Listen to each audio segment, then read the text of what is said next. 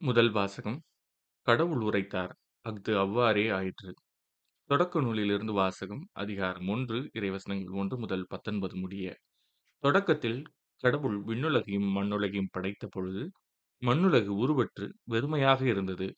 ஆழத்தின் மீது இருள் பரவி இருந்தது நீர்த்திரளின் மேல் கடவுளின் ஆவி அசைந்தாடிக் கொண்டிருந்தது. அப்பொழுது கடவுள் ஒளி தோன்றுக என்றார். ஒளி தோன்றிற்று. கடவுள் ஒளி நல்லது என்று கண்டார். கடவுள் ஒளியையும் இருளையும் வெவ்வேறாகப் பிரித்தார். கடவுள் ஒளிக்கு பகல் என்றும் இருளுக்கு இரவு என்றும் பெயரிட்டார். மாலையும் காலையும் நிறைவுற்று முதல் நாள் முடிந்தது.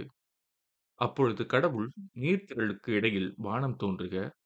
அது நீரினின்று நீரைப் பிரிக்கட்டும் என்றார். கடவுள் வானத்தை உருவாக்கி வானத்திற்குக் கீழுள்ள நீரையும் வானத்திற்கு மேலுள்ள நீரையும் பிரித்தார். அது அவ்வாறே ஆயிற்று. கடவுள் வானத்திற்கு விண்ணுலகம் என்று பெயரிட்டார். மாலையும் காலையும் நிறைவுற்று இரண்டாம் நாள் முடிந்தது. அப்பொழுது கடவுள் விண்ணுலகுக்குக் கீழுள்ள நீரெல்லாம் ஓரிடத்தில் ஒன்று சேர உலர்ந்த தரை தோன்றுக என்றார். அது அவ்வாறே ஆயிற்று. கடவுள் உலர்ந்த தரைக்கு நிலம் என்றும் ஒன்று திரண்ட நீருக்கு கடல் என்றும் பெயரிட்டார். கடவுள் அது நல்லது என்று கண்டார்.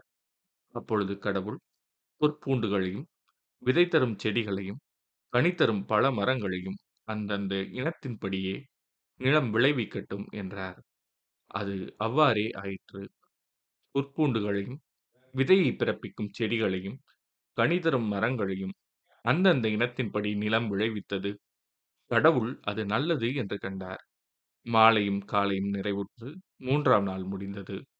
அப்பொழுது கடவுள் பகலையும் இரவையும் வெவ்வேறாகப் பிரிப்பதற்கு காலங்கள் நாள்கள் ஆண்டுகள் ஆகியவற்றைக் குறிப்பதற்கும் விண்விரிவினில் ஒளி பிழம்புகள் தோன்றுக. அவை மண்ணுலகிற்கு ஒளி தர விண்விரிவினில் ஒளிப்பிழம்புகளாக இருக்கட்டும் என்றார். அது அவ்வாறே ஆயிற்று. கடவுள் இருபெரும் ஒளிப்பிழம்புகளை உருவாக்கினார். பகலை ஆள்வதற்கு பெரிய ஒளிப்பிழம்பையும் இரவை ஆழ்வதற்கு சிறிய ஒளிப்பிழம்பையும் மற்றும் விண்மீன்களையும் அவர் உருவாக்கினார். கடவுள் மண்ணுலகிற்கு ஒளி தர விண்ணுலக வானத்தில் அவற்றை அமைத்தார். பகலையும் இரவையும் ஆள்வதற்கு ஒளியையும் இருளையும் வெவ்வேறாகப் பிரிப்பதற்கும் அவற்றை அமைத்தார். கடவுள் அது நல்லது என்று கண்டார். மாலையும் காலையும் நிறைவுற்று நான்காம் நாள் முடிந்தது. இது ஆண்டவரின் அருள்வாக்கு. இறைவா உமக்கு நன்றி. நற்செய்தி வாசகம் இயேசுவைத் தொட்ட அனைவரும் நலமடைந்தனர். மார்க் எழுதிய தூய நற்செய்தியிலிருந்து வாசகம் அதிகாரம் ஆறு இறைவசனங்கள் ஐம்பத்தி மூன்று முதல் ஐம்பத்தி ஆறு முடிய.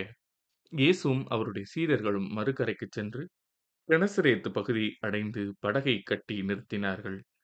அவர்கள் படகை விட்டு இறங்கியவுடனே மக்கள் இயேசுவை இன்னார் என்று கண்டுணர்ந்து அச்சுற்றுப்பகுதி எங்கும் ஓடிச் சென்று அவர் இருப்பதாக கேள்விப்பட்ட இடங்களுக்கெல்லாம் நோயாளர்களை படுக்கையில் கொண்டு வர தொடங்கினார்கள். மேலும் அவர் சென்ற ஊர்கள் நகர்கள் பட்டிகள் அனைத்திலும் உடல் நலம் குன்றியோரை பொது இடங்களில் கிடத்தி அவருடைய மேலுடையின் ஓரத்தையாவது அவர்கள் தொட அனுமதிக்குமாறு அவரை வேண்டினார்கள்.